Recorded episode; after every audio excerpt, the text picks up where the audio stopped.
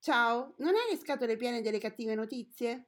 Cercando di restare in contatto e prendendo spunto dal progetto 100 Happy Days, abbiamo deciso con pochi mezzi e tanta buona volontà di condividere solo cose belle. Chi siamo noi? Un gruppo di lettori che partecipano a gruppi di lettura di Casa Serio Editore e in giro per il web. Benvenuti!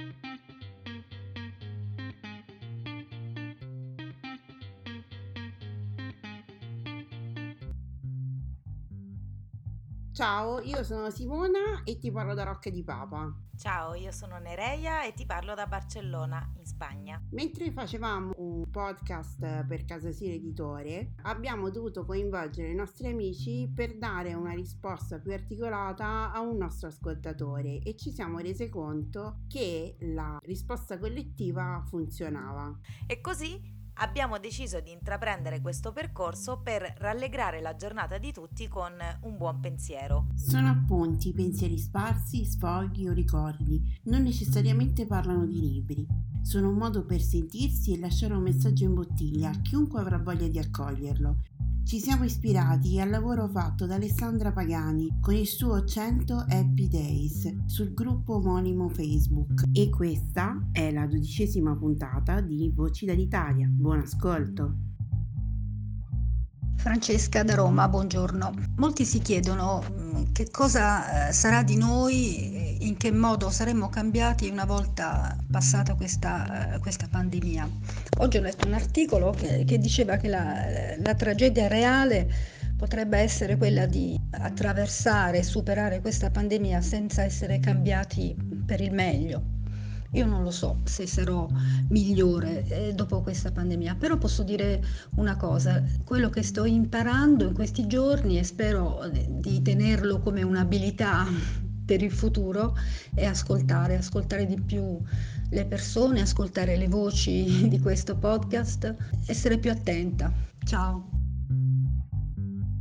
Ciao a tutti, sono Alessandra da Biella e anche oggi sono qui per la sfida dei 100 Happy Days. Ogni giorno per 100 giorni proviamo insieme a ehm, individuare qualcosa per cui essere grati nel qui e ora. Allora, oggi per la prima volta dopo 11 o 12 giorni mi è arrivata una domanda e sono felicissima di questa cosa, ma non potete capire quanto. Quindi personalmente per me oggi la mia gratitudine va alla persona che mi ha scritto eh, questa domanda. Grazie Marta la voglio nominare perché eh, insomma è importante. Mi è arrivata nella mia casella email, però vi chiedo di mandare le vostre eh, domande alla casella ufficiale di questo podcast, voci gmail.com, perché sono entusiasta e sarò entusiasta di rispondere a qualunque critica o suggerimento o dubbio o curiosità voi abbiate. E ve lo dico perché per me è un po' strano fare questa eh, rubrica senza avere l'interazione con voi. Di solito,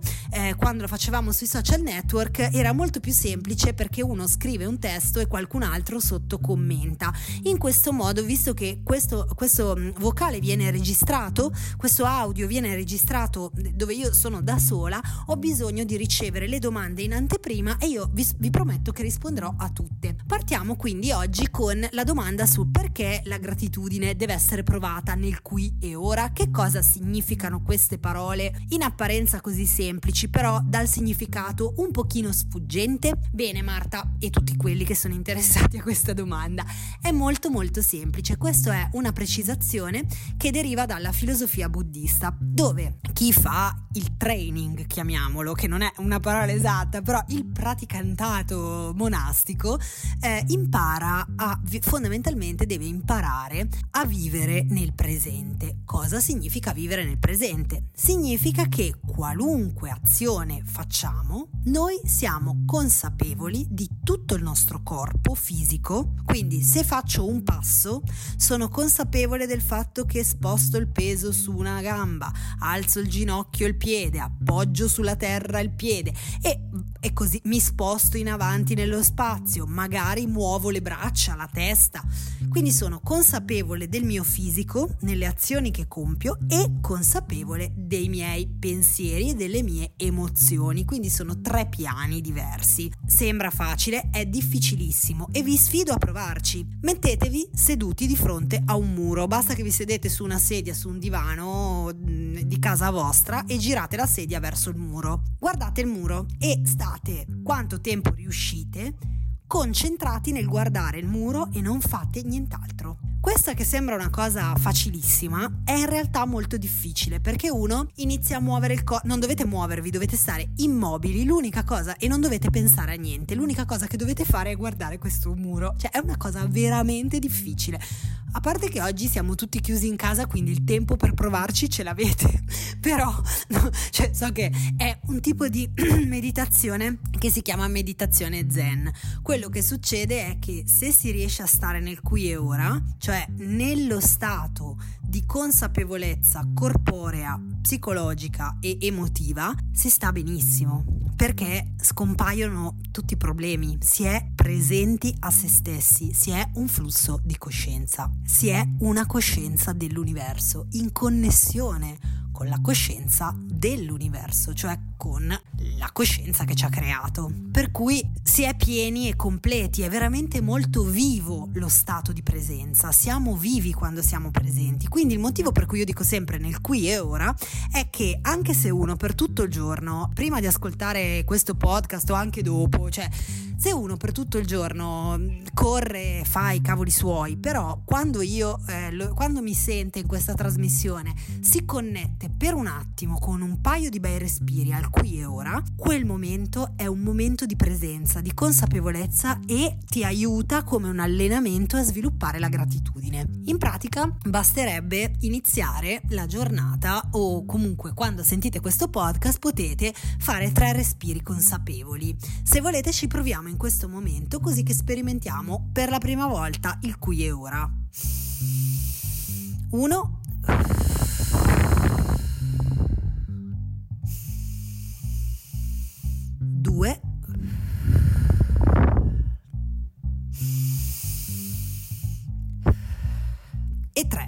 se avete solo respirato, avete appena sperimentato questo stato di qui e ora. È una cosa facilissima. Se avete ehm, respirato consapevoli del fatto che stavate respirando e quindi la vostra mente non ha pensato ad altro, avete sperimentato la presenza. Se invece pensavate ma che stronzata ci sta a fa questa, che è una cosa giustissima lo stesso da pensare, non avete sperimentato lo stato di presenza. Allora vi invito a rifarlo pensando in questo momento io inspiro in questo momento io espiro.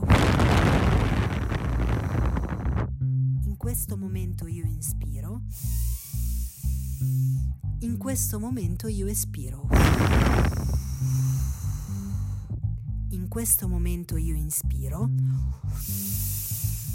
In questo momento io espiro.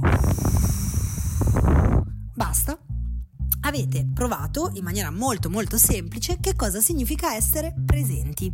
E questo stato di presenza è molto eh, è lo stato migliore per lasciare emergere proprio il sentimento della gratitudine che come vi dicevo all'inizio è un sentimento che viene provato dal corpo, proprio come si prova l'innamoramento, si sente il cuore che si scalda e si percepisce un senso di calore e di, cioè proprio un senso di calore nel cuore, come quando si è un po' innamorati che c'è quel... Eh, quello sbiriluccichio del cuore, non so come dire.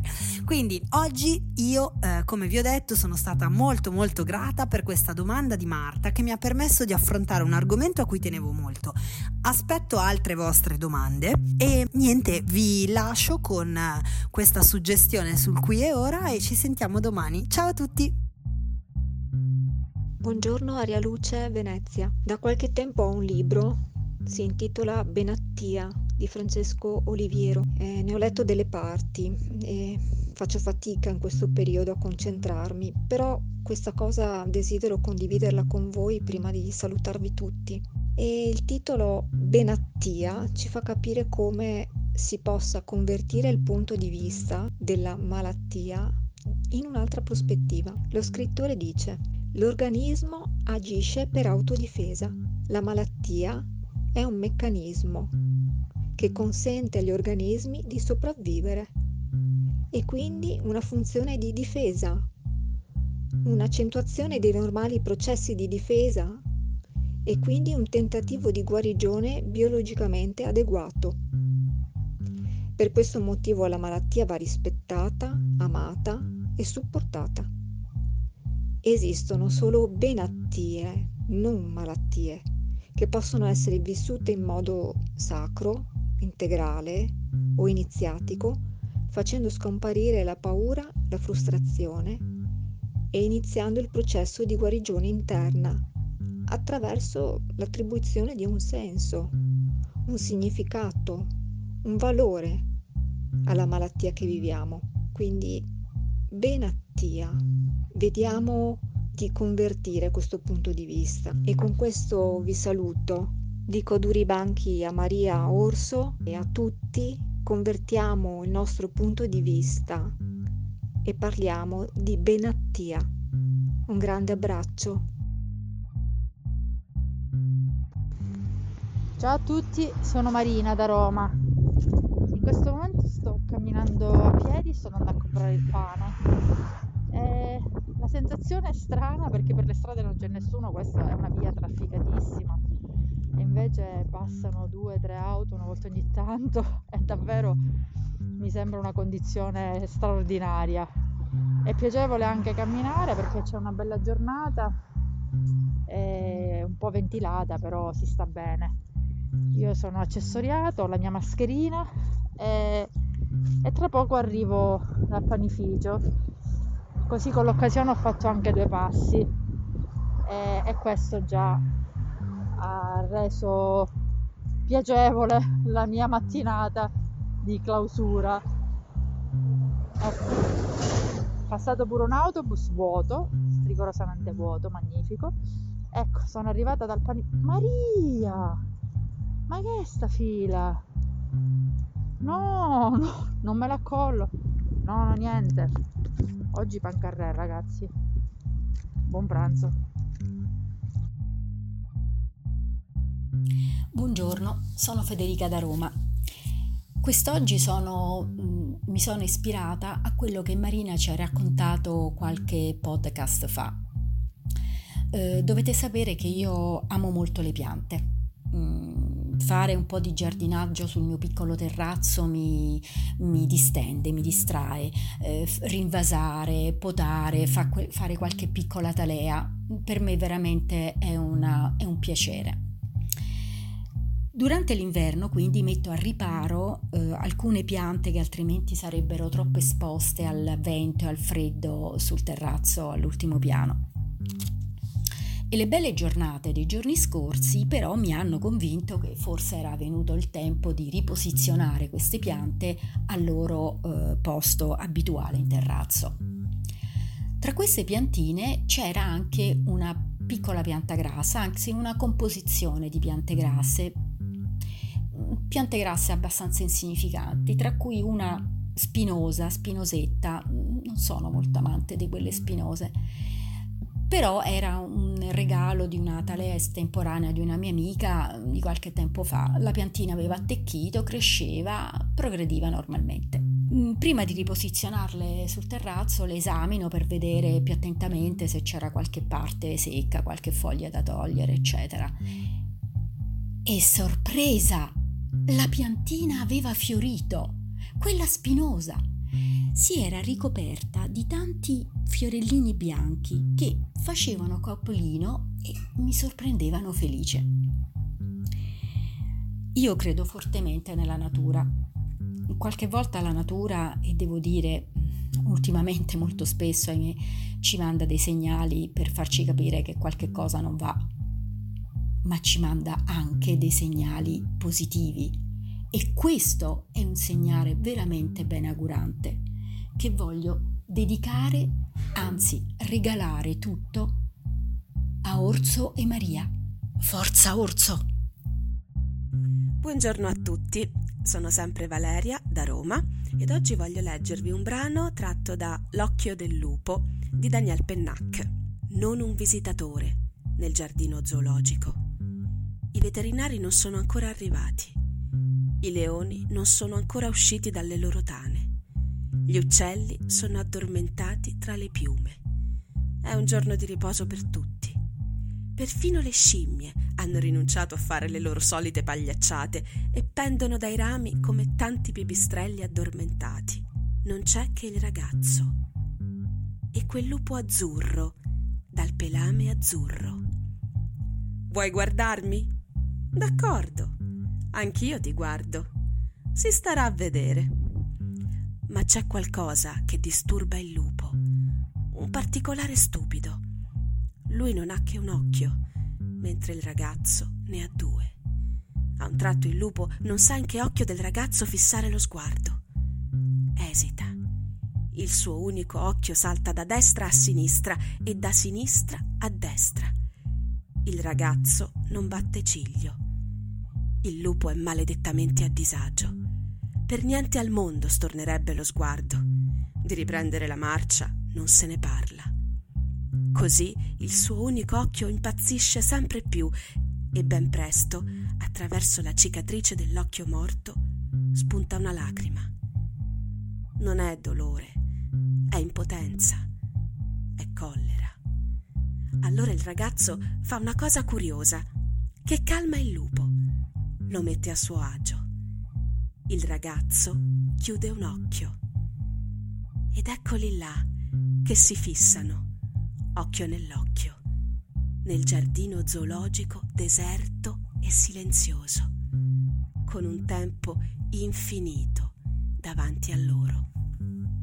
Mi fa piacere anche condividere con voi un pensiero. Ieri era la giornata mondiale del teatro, purtroppo avvenuta, come tutti sappiamo, a teatri chiusi. Ricordo veramente con grandissimo piacere uno degli ultimi spettacoli che ho visto a teatro prima che li chiudessero ed era una versione eh, molto rivisitata, ma vi assicuro veramente da non perdere, delle Allegre Comari di Windsor di Shakespeare con la regia di Serena Sinigaglia, che è una una regista veramente eccezionale, l'adattamento di Edoardo Erba e le interpreti tutte donne, eh, Mila Boeri, Anna Gaia Marchioro, Chiara Stoppa, Virginia Zini e Giulia Bertasi.